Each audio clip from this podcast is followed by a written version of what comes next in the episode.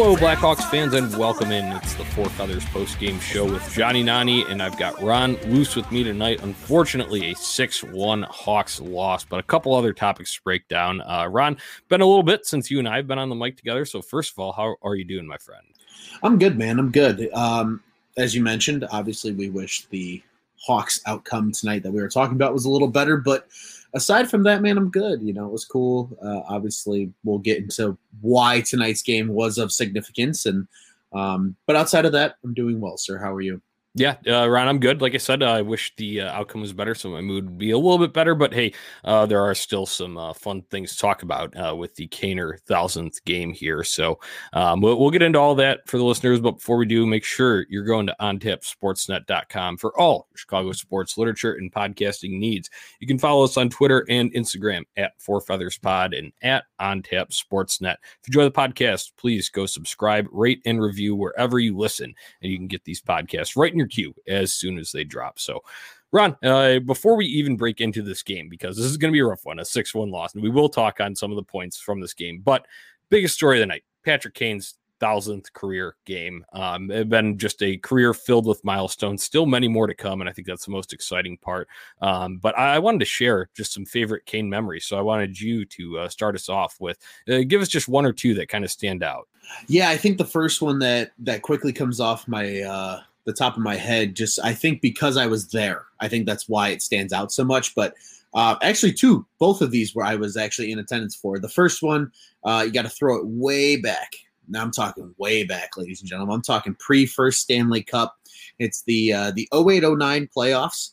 Um, the Hawks are able to eliminate Vancouver at home in game six of what would be the semifinals for the Western Conference uh, to go on and meet the Detroit Red Wings. And Patrick Kane, uh, first playoff hat trick, uh, definitely ranks up there for me. Again, being in person, I still remember his backhand goal for the hat trick like it was yesterday.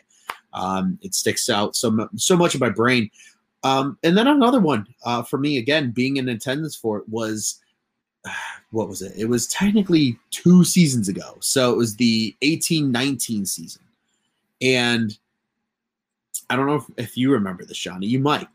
It was like one of the first games of the season. It might have been the home opener, actually, against the Toronto Maple Leafs when Auston Matthews did the Can You Hear Me Now, Selly?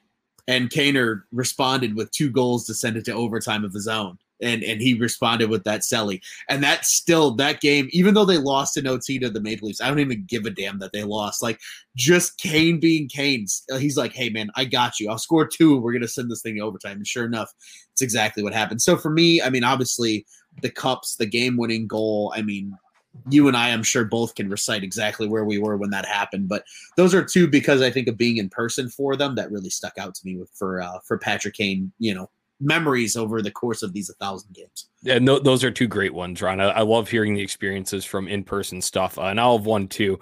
Um, but yeah, I mean, first of all, the, probably one of the loudest times UC has ever been for that first memory that you're talking about, uh, dispatching mm. Vancouver and the uh, hat trick in the playoffs there.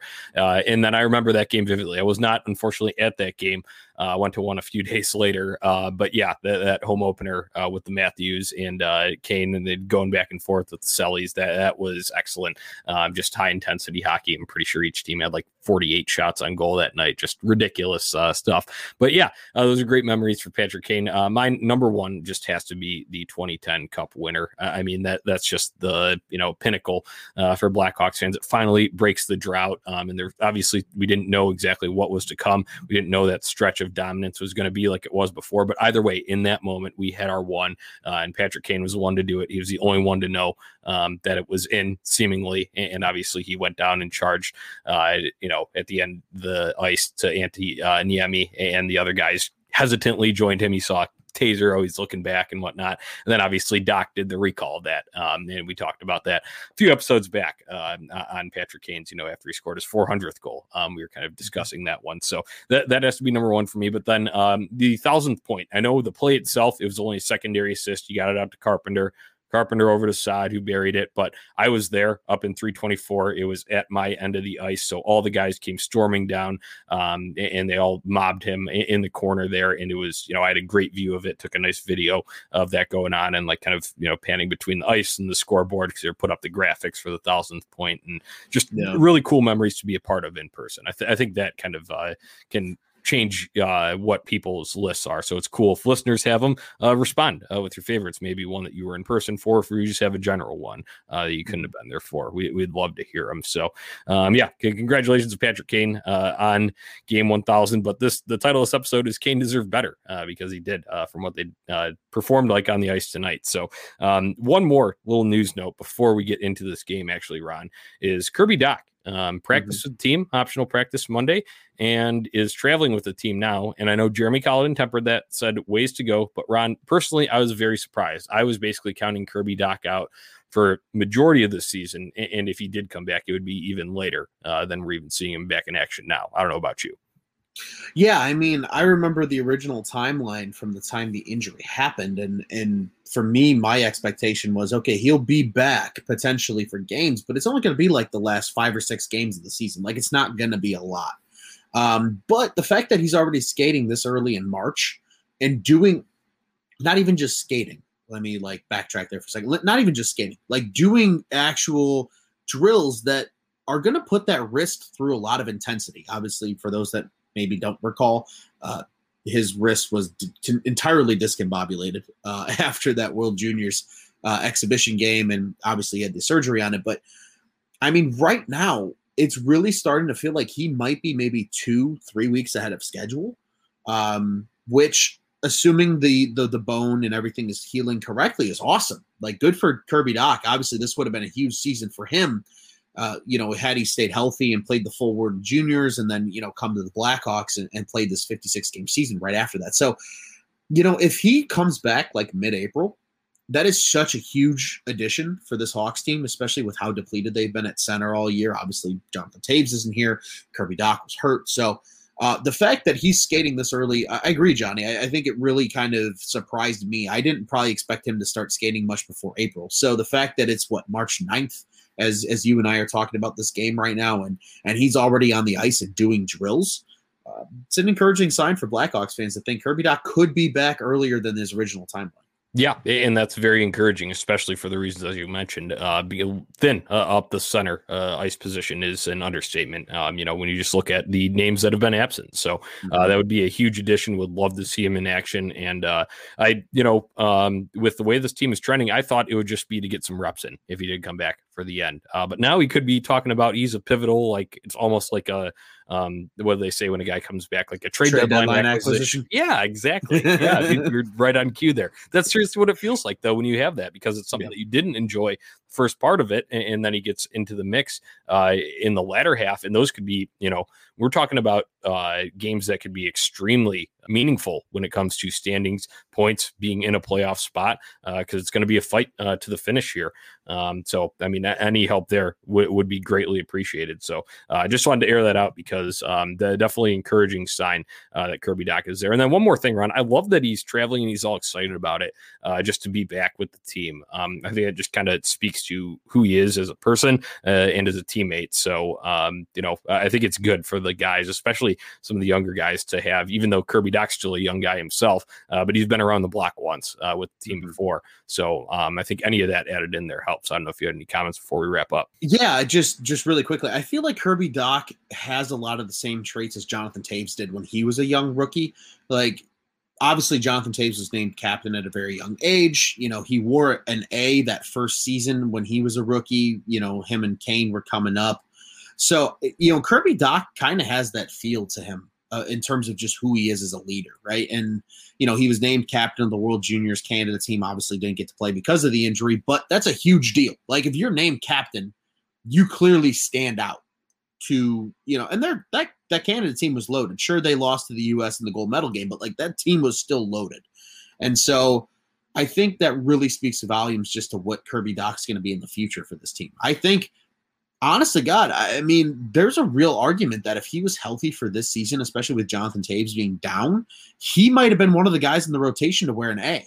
I really do think that mm-hmm. could have been possible. Yeah. So, you know, I think that, like you said, Johnny, the fact that he's that excited about just being back with the team and, you know, because of the experience he had in that first season, you know, with the ex- expanded playoff and actually getting to play a couple playoff series and playing a whole season up as a rookie at 18 years old, I think, you know, that really does put Kirby Dach, even though he's, like you said, he's a young guy, but he's a young guy who's been around the block and he's done it already. I mean, I feel like I've said this a couple times, maybe not necessarily here on Four Feathers, but like, I really do think if Jonathan Toews were to retire in the next three, four years, Kirby Dach could be the next captain of the Chicago Blackhawks. Yeah, and I think that you know I, maybe all fans kind of share that sentiment, but maybe a little bit more down the road. Obviously, mm-hmm. now there's a few more hiccups and speed bumps in the road with Jonathan Toews and his condition right now and the uncertainty surrounding it. But yeah, I would have you know after just seeing him last year and how he progressed throughout the season um, and how good he looked when they came back for the bubble. Uh, those are all yeah. signs that could have pointed to down the road. Yeah, this guy is looking like a guy who can be a future captain. Um, so, but I, one last comment. Uh, we will get to the game here, I promise. Uh, but one last comment on that is I think Ron, um, you know, when we look back on last year's playoff, obviously, you know, you win the qualifying round. That was exciting for that. And then you know, fans are kind of upset. You know, you get routed pretty much by Vegas uh, in that first round of the official thing.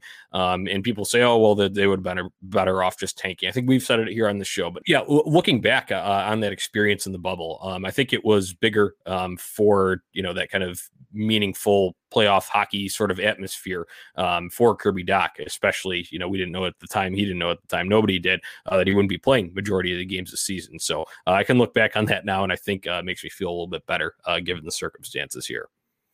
Yeah, absolutely. I, I agree 100% with you, Johnny. Uh, you know, especially because you, like you mentioned, right? He, he was such a different player in the bubble too. Like he, you know, had his moments of brilliance throughout his rookie year. And of course, he's a young guy figuring out the league, learning how to play with guys that are just, you know, literally the best in the world. I mean, he's used to, you know, WHL competition up to that point. Um, but I'm telling you, like, he just, he looked like the a cornerstone type player in that bubble. I mean, he, I think he had, if I remember correctly, it was like seven points in six games you know, at one point, or like nine points in seven games, or nine points in eight games, something like that. I think he had one more point than games played. So, you know, clearly he was a heavy contributor. He wasn't scared. He just looked more confident, I think, in the bubble. So I agree with you. I think that was an incredible experience for him. And it's unfortunate that he doesn't get this season to have another level of progression added, but I think any time back in this season is going to do him wonders, especially if, you know, this Hawks team continues to do what they do and hangs around in this playoff conversation as long as they have in the Central Division. Well put. I just wanted to bring that up because, hey, uh, getting him back sooner uh, rather than later, um, very welcome surprise, at least for me. Maybe some other people probably would be back a little earlier, but I certainly didn't expect that. And uh, the team is in a much different spot uh, than I would have expected them to be in uh, when he did finally return, if he was going to this year. So, mm-hmm. um, yep, just wanted to air that out. Uh, let's finally get to this game. as I had mentioned before, six to one loss. I think Jeremy Colliton put it well tonight, Ron. Blackhawks did not have it tonight. No, they did not. They did not show up. They just they looked so flat. And you know, maybe it was because of the milestone for Kane that people got distracted maybe a little bit. It happens, you know, a, a big game for somebody, it's very easy to lose focus on the game itself and, and, focus more so on the accolades or whatever's being celebrated in that game. And um, love the the little entrance they did for Kaner uh, onto the ice. Obviously, being on the road for your thousandth game has to suck because you know you don't get the same treatment as you would at the United Center even without fans. But um, you know, just to see them come out then and lay an egg like that was really disappointing. Uh, it's just again, like you said, uh, the, the the title for this episode is too perfect. Like Kane did really did deserve better. I mean, how do you come out and shit a brick like that in a six one game when literally the guy that's probably going to go down as potentially the best player in your franchise's history is about to celebrate the 1000 game milestone. And that's the performance he gets from the rest of the team. And i'm not going to sit here and just totally exclude kane or be like kane played great. I mean he didn't show up either on the score sheet at least you know but it just unfortunately just it felt like it was such an ill-timed thing too. Like oh we're on the road in dallas and we'll be fine. No and like I know we'll get to it, but Malcolm Subban looked like total dog shit tonight too. So that certainly didn't help. And it wasn't. I don't. He looked okay, but like he just looked lost. Is I think the best way to describe it. Like times it felt like he wasn't mm-hmm. in the game mentally. And so I, I really do think the thousandth game for Kane kind of distracted a lot of guys on the ice tonight. And unfortunately, this is the product that we get. Yeah, I, I, think that's definitely a factor uh, that definitely went into it. And then, um, you know, j- just when you start slow, uh, it's hard to retrieve that because you're already chasing two goals uh, as you head right. into the first intermission. Uh, Kiviranta scored the first one uh, at 140, so you know right off the bat, um, you're you're quick, already down one, and then uh, Oleksiak buried a rebound chance at the 15-10 mark, um, and that kind of can bring us to one of our points here when discussing Malcolm Subban. Ron, I know it's a talking point, uh, it gets discussed a lot, gets thrown out a lot on Twitter. Um, but it, it, was very evident tonight the rebound control just has to get better, and it's something that's plagued him for the longest time. It's giving me a little worries that maybe this you know first few sample size games that we've had uh, from him, in which he's performed fairly well, uh, were maybe a little bit of a fluke because it seems like he's returning to some of his old ways that caused him trouble with his previous teams.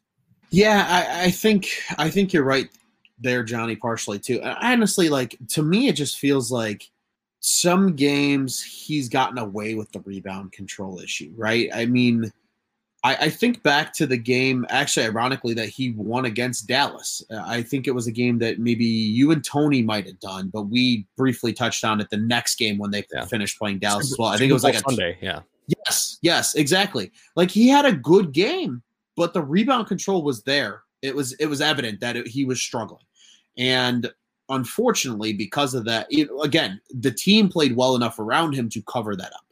And I think that's what you're starting to see is like when the nights the team doesn't bring it to help his you know rebound control issues, he really gets exposed then. And tonight was one of those nights. And you know, obviously he's able to step up. He's shown it. I think the Tampa game the other night that he stole on Friday was a perfect example of that. Mm-hmm. You know, his rebound control was better not great, but better, you know, enough to get the job done for them to win that game. Because he did steal that game. I'll give him credit where credit is due. Malcolm Subban stole that game on Friday night against Tampa. But just today, it's just it, again, like you said, it was super evident that the rebound control is still an issue for him. And I really do think, especially because he was a first round draft pick, you know, so many years ago by the Boston Bruins, that's the maybe the one thing that's keeping him from being a legitimate number one goaltender in the NHL. I'm not saying he's going to be a Hall of Famer, not saying he's going to be a perennial All Star, but at least from being a decent number one goaltender, I think if he was to get his rebound control under control, ironically, hmm. um, you know, I, I think he really would have that opportunity to be that guy, and I think that's really what's holding him back right now. Yeah, and it, it's tough to watch too. And you know what? I don't want to just completely pile on it or take away anything that Malcolm Subban's done to this point because it has been very welcome surprise for the most part. His play Absolutely. overall, um, just looking at the, some of the chances here, you know, uh, you get out chance seven to one in the first period, 5-0 uh, in high danger chances. So that's you know already just a tough start. Uh, when I talk about my favorite go-to tagline, uh, "Protect the house," if they're getting five five da- uh, high danger chances there. Sure, some of those could be uh, on a rebound chance that uh, is getting stuffed right back at them. But hey, uh, if you if you're letting them into those uh, areas that frequently and not doing it on the other end, um, you're going to have bad time and your goalie is going to get peppered even more. So, uh, as we mentioned, that was 2 0 after the first period. Uh, Blackhawks' one lone bright spot of this game came fairly early in the second period, Ron. Um, I was actually impressed. They, they pulled off a set face-off play to perfection, uh, and it was a face-off win to the left half wall where de Haan shoveled it up to Carlson at the point, who faked like he was going to shoot. So he got Khudobin kind of coming out put it down to Janmark at the bottom of the right circle, and uh, Yanni buries one. He loves scoring against his former team, Ron. Absolutely. I feel like Janmark every time against Dallas always has a good game, as you mentioned, because it is his former team. But yeah, great play. I mean, it, it, really felt like at that moment, at least it felt like it gave the Hawks a little bit of life. You know, in the moment, mm-hmm. you know, it's 2 1. You're like, all right, you're only down a goal. There's a chance. It's early in the second. You, you have, you know, just under 40 minutes of hockey left you know, maybe we're going to get something going here. And then, of course, I'll let you continue your narration of the second period, but we all know how it ends up. So even then, though, eh, right after that, the Blackhawks continued to press a little bit because they, they were finally working down into Dallas's zone a little bit better and generating a few more chances, playing away from Malcolm Subban, things that can help right. out, help your team out. Obviously, you got to get on the score sheet. So uh, they, they were doing that for a little bit, but then Matthew Highmore takes an ill-advised penalty. It was a tripping call at the 534 mark, um, and it was towards the end of the power play. The Blackhawks had an okay kill uh, up until that point, at least, and not you know letting it in the back of their net. Uh, but then it gets up to the point to John Klingberg, who just flips a little wrister on. And unfortunately, Calvin DeHaan is shielding um, Malcolm Subban right out in front, and DeHaan can't make the block. Uh, so it finds the back of the net there. Um, and this was kind of the um, okay, if we don't get one soon after, uh, it's going to be out of reach. And that is just what happened. Um, kind of an unfortunate play. Blackhawks, once again, you know, they're down 3 1 at this point, trying to generate some offense uh, in the star zone. Everyone's kind of pinched up. And when you look at it positionally within the zone, not too terrible, nothing egregious, but the Stars are on a late change. Joe Pavelski comes off the bench, uh, gets in on Subban one on one alone, and uh, shoots one. Subban, give him credit for making the first save, but rebound comes off to the right, and uh, Pavelski buries that one there. Um, Ron, th- this felt nail in the coffin, and this pretty much was. Yeah, it really did, and and and I think you bring it up perfectly, right, Johnny? Like they they were they were pressing, they they were doing some good things as a team, and then unfortunately, it just it felt like Dallas caught some really good breaks at the right time. You know, really good plays. Um, I think the Pavelski play is a perfect example of that. You know, he's able to sneak behind the D, and you know, again, Subban makes a great save on the first puck, but the rebound control comes right back out to Pavelski, and he's able to dangle around Subban and put it top shelf. You know, with him kind of down and out. So it, it really did feel like the nail in the coffin at that point. I think mentally, even you know, myself watching the game was just like, all right, it's over. At this point, I'm just hoping and praying that like Kaner gets a goal and DeBrincat assists and I might get some of my money back that I bet on tonight's game because I felt like for the Kane a thousandth game, you know, go big or go home and and unfortunately I went home and I lost a bunch of money because of this poor effort tonight. But yeah, that that Pavelski goal was definitely by far to me the nail in the coffin. I agree with you there. Yeah, Stars wouldn't even be done in the second period. Um, you know, Lindell, uh, kind of a little bit of a defensive breakdown. I think this might have been Highmore rough game for him here. Um, he, he, is a little bit late getting out to the point as Lindell corrals it. Um, he has space in the high slot and just buries one top shelf. That makes it five one um, in the third. Blackhawks had a power play opportunity if they were going to get anything going fairly early at uh, 228 mark. Um, but that that was a you know pretty dead power play, not much at all. And then um, later in that period, a bouncing puck ends up on Roope Hintz's stick. Adam Boqvist can't get out from in front of the net to go and defend it, and um, he buries that one. That was at the 6:46 mark to make it 6-1. That was all the scoring in this one. Um, just a stinker game. Blackhawks just kind of finished it out, um, and you could tell the guys were frustrated after. I don't know if you saw any. Uh, Calvin DeHaan uh, had some pretty uh, short answers uh, for the media, and uh, you know Connor Murphy was not too satisfied as was Jeremy Colliton. So, um, you know, the t- tough one here tonight, Ron. Um, but let's talk observations and adjustments going forward here. Yeah, I think a, a, first observation for tonight is Malcolm Subban does not do well when there's traffic in front of him. Uh, at least for tonight, it really felt like any time, and it didn't even have to be three, four guys. It just one guy is all it took to block him. It just it feels like he doesn't see really well around defenders, and maybe tonight really exposed that. But or maybe it was just a bad game for him. I honestly I don't know. Right? I, I think that's kind of a fair assumption. Right? He could have just been having a bad night, but it really felt like anytime there was somebody out in front, he just couldn't see the puck, and that was very evident. I think especially on the last goal if I remember correctly, if you kind of watch back, like he's so late getting to the other side of the post just because he couldn't see the puck.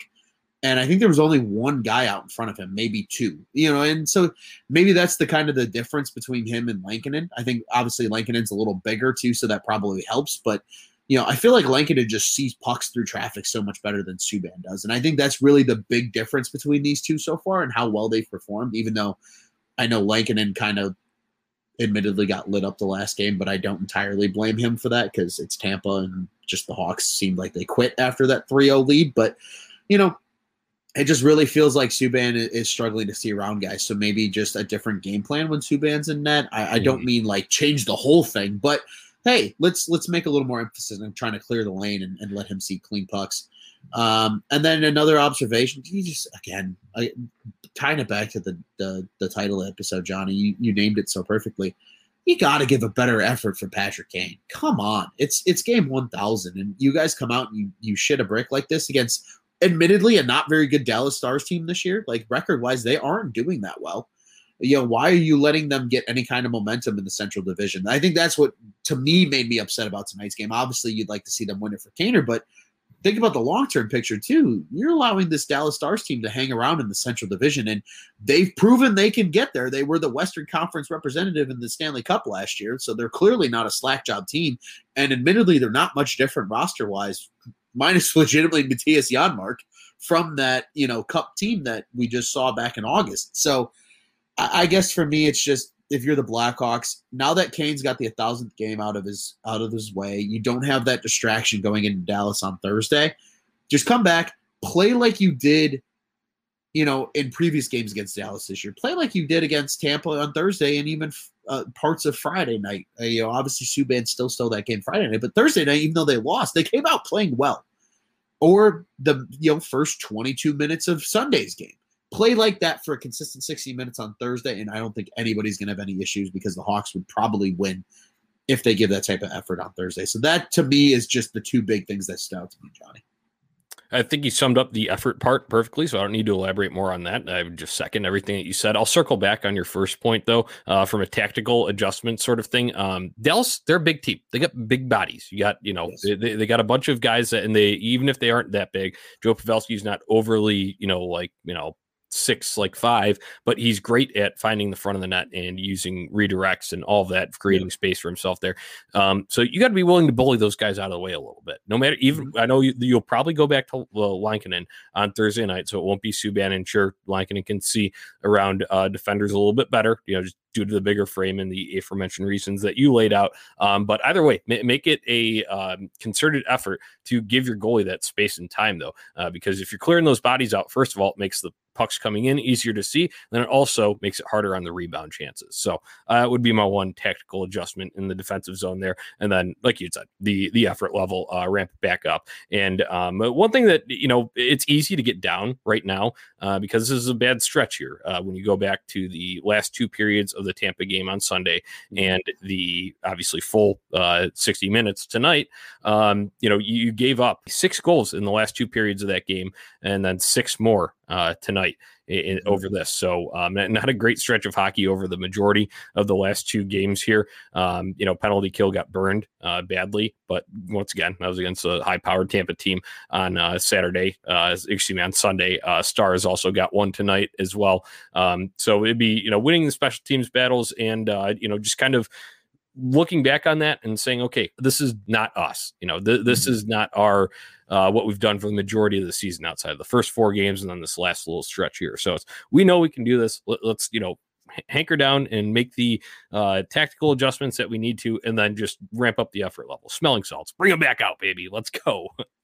yeah, I, I mean, you summed it up perfectly. And just to quickly add to that too, Johnny, right? Like you need to pick up the effort if you're the Blackhawks because you know this is a six game road trip. It was game one tonight that we're talking about.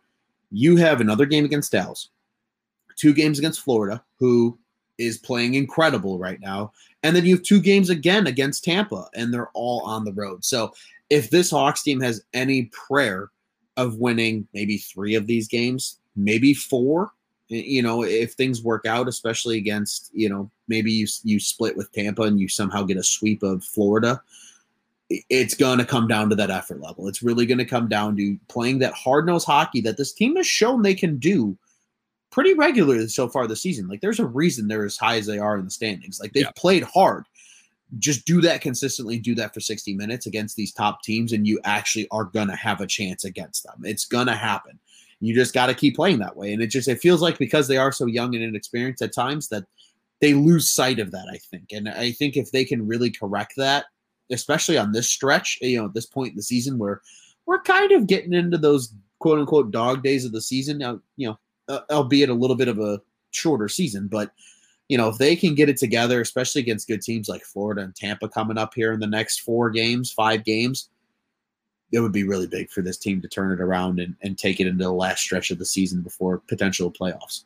Yeah. So what I've liked so far, um, and I think it's been a you know kind of a surprise uh, for a lot of people. Um, it's the ability to make adjustments game to game. Now, sure, you could mm-hmm. say tonight was an example of them not doing that because you know the last two periods of the Tampa game were bad. This whole game was bad, so I get that. But when you just look on the overall, bouncing back from a series like you know you go to Nashville and lose two overtime games there, and then you come back and you have much you know you look like a completely different team uh, when you come back. Hey, um, you know the adjustments to be able to learn from it, but then throw it away and start fresh the next time. I, I you know, I don't think Jeremy Colliton, of you know, a screamer, a yeller like maybe Joel Quenneville was, but may, maybe a little infliction, but not in like a degrading way, not in like mm-hmm. a you know, f you, you screwed up this, you were you know in the goalie's eyes for this one, reaming his guys out, not like that, but just like a hey, guys, we've done this before. We, we know we can. Like, let, us just go out there, execute, simplify, and do it. And, you know, a little pep in the step, uh, maybe a little infliction in the voice will give the boys a little pep in their step. That's my final thought on this game. no, I love it. And just to kind of add to your point about Colliton, right? Yeah, he's not a screamer, uh, not like a Joel Quenneville by any means, but he almost has that like parental stare feel to him. Like if he's pissed at you, he's just going to look at you a certain way and you know he's upset with you and if you respect him, which I really do think this team does, I think based on their communication with the press about buying into his system and everything, I think they really do respect Jeremy Colliton. In tomorrow's film session, that he's going to go over some of those goals with the guys and like, hey, you were in the lane and stuff, and it's going to just be like, hey, Lucas, and then he's going to kind of do the over the shoulder lean to them and be like, I'm not mad. I'm just disappointed. Look, and that's that's the Jeremy Colliton, right? Like, I'm not mad. I'm just disappointed. Like he's gonna give you that like, hey, I just got in trouble with my dad because I, you know, I got paint on the wall and I shouldn't have type thing. Um, so hopefully, you know, like you said though, like this team has proven that they can make adjustments game to game, come back and respond well. So really, really holding out hope that Thursday night they can respond well and hopefully at least get a split in this two game set with Dallas. Yeah, and you know if we were going to go for predictions for that, I actually think they will. I think they'll bounce back and I think they'll win. And I think you know it, part of it will have to do with Kevin Lankinen uh, in you know, kind of matching up maybe a little bit better uh, against a bigger team like the Dallas Stars, uh, him being a bigger net minder for the reasons that we've already laid out here. Um, but I, I, mm-hmm. do, if I were to predict, I would think that they, um, you know, we're going to bounce back and get a win. I'd probably say around 4 2 or 4 3 uh, on Thursday nights. hopefully that's the case. Uh, around one last thing we need to do from this game, though, is award a cool and tough player of the game. Hard to do on one like this, but uh, Reese Johnson did step up and drop the gloves. So, um, you know, hockey fights are cool and tough. Uh, he was trying to get the boys going because this is when they were down 2 0. He lands a couple good punches in there. So, um, you know, he, he, didn't play a whole lot. I think his ice time was in the mid seven minutes. Uh, didn't contribute much uh, beyond that. Um, but a, in a game like this, no one did too much of anything. Uh, so we'll, we'll give it to him. I think that's a pretty easy one to go on here. So um, as we look forward, I know we talked a lot about adjustments already, but uh, this next game is uh, Thursday, March 11th, 7:30 p.m. Central Time, uh, NBC Sports Chicago. Um, uh, stars now uh, up in the 20 point range. You know, that we talked about them, you know, letting them creep back into the standings here on. Uh, they're also, you know, they're eight, eight, and five. So they don't have as many games here uh, as the mm-hmm. Blackhawks have, with the Blackhawks sitting at 13, nine, and five uh, after tonight's game. So um, it's going to be, you know, taking all those adjustments that we talked about into account, uh, just playing a better, cleaner team game, uh, more focus on driving at, um, you know, the, the Dallas net instead of letting it them dictate play and you sitting back on your heels in your own zone. Uh, do you have a prediction at all uh, before we get to our stick to click here? I, I, agree with you, Johnny. I do think they respond better on Thursday. The the distractions around Kane's a thousandth game and the celebrations and the you know the montage video creations and all that is out of the way. It's another game. You're you're gonna step into this one, eh, you know, the exact same way you would any other regular ass day of the season. Uh, it's a Thursday night game. It's against Dallas Stars. You got to take some points. Uh, like you said, really, you want to bury teams right now like Columbus, Dallas, Nashville, and Detroit. Those are the teams you want to bury. Fine tune your game against those teams. Keep them lower in the standings so that way even if you are sneaking in the playoffs as that fourth seed in the central division you're at least fine-tuning your game in time to go play the big boys. And if you know what if you can show up against the big boys now in this late stretch of the season that's even better.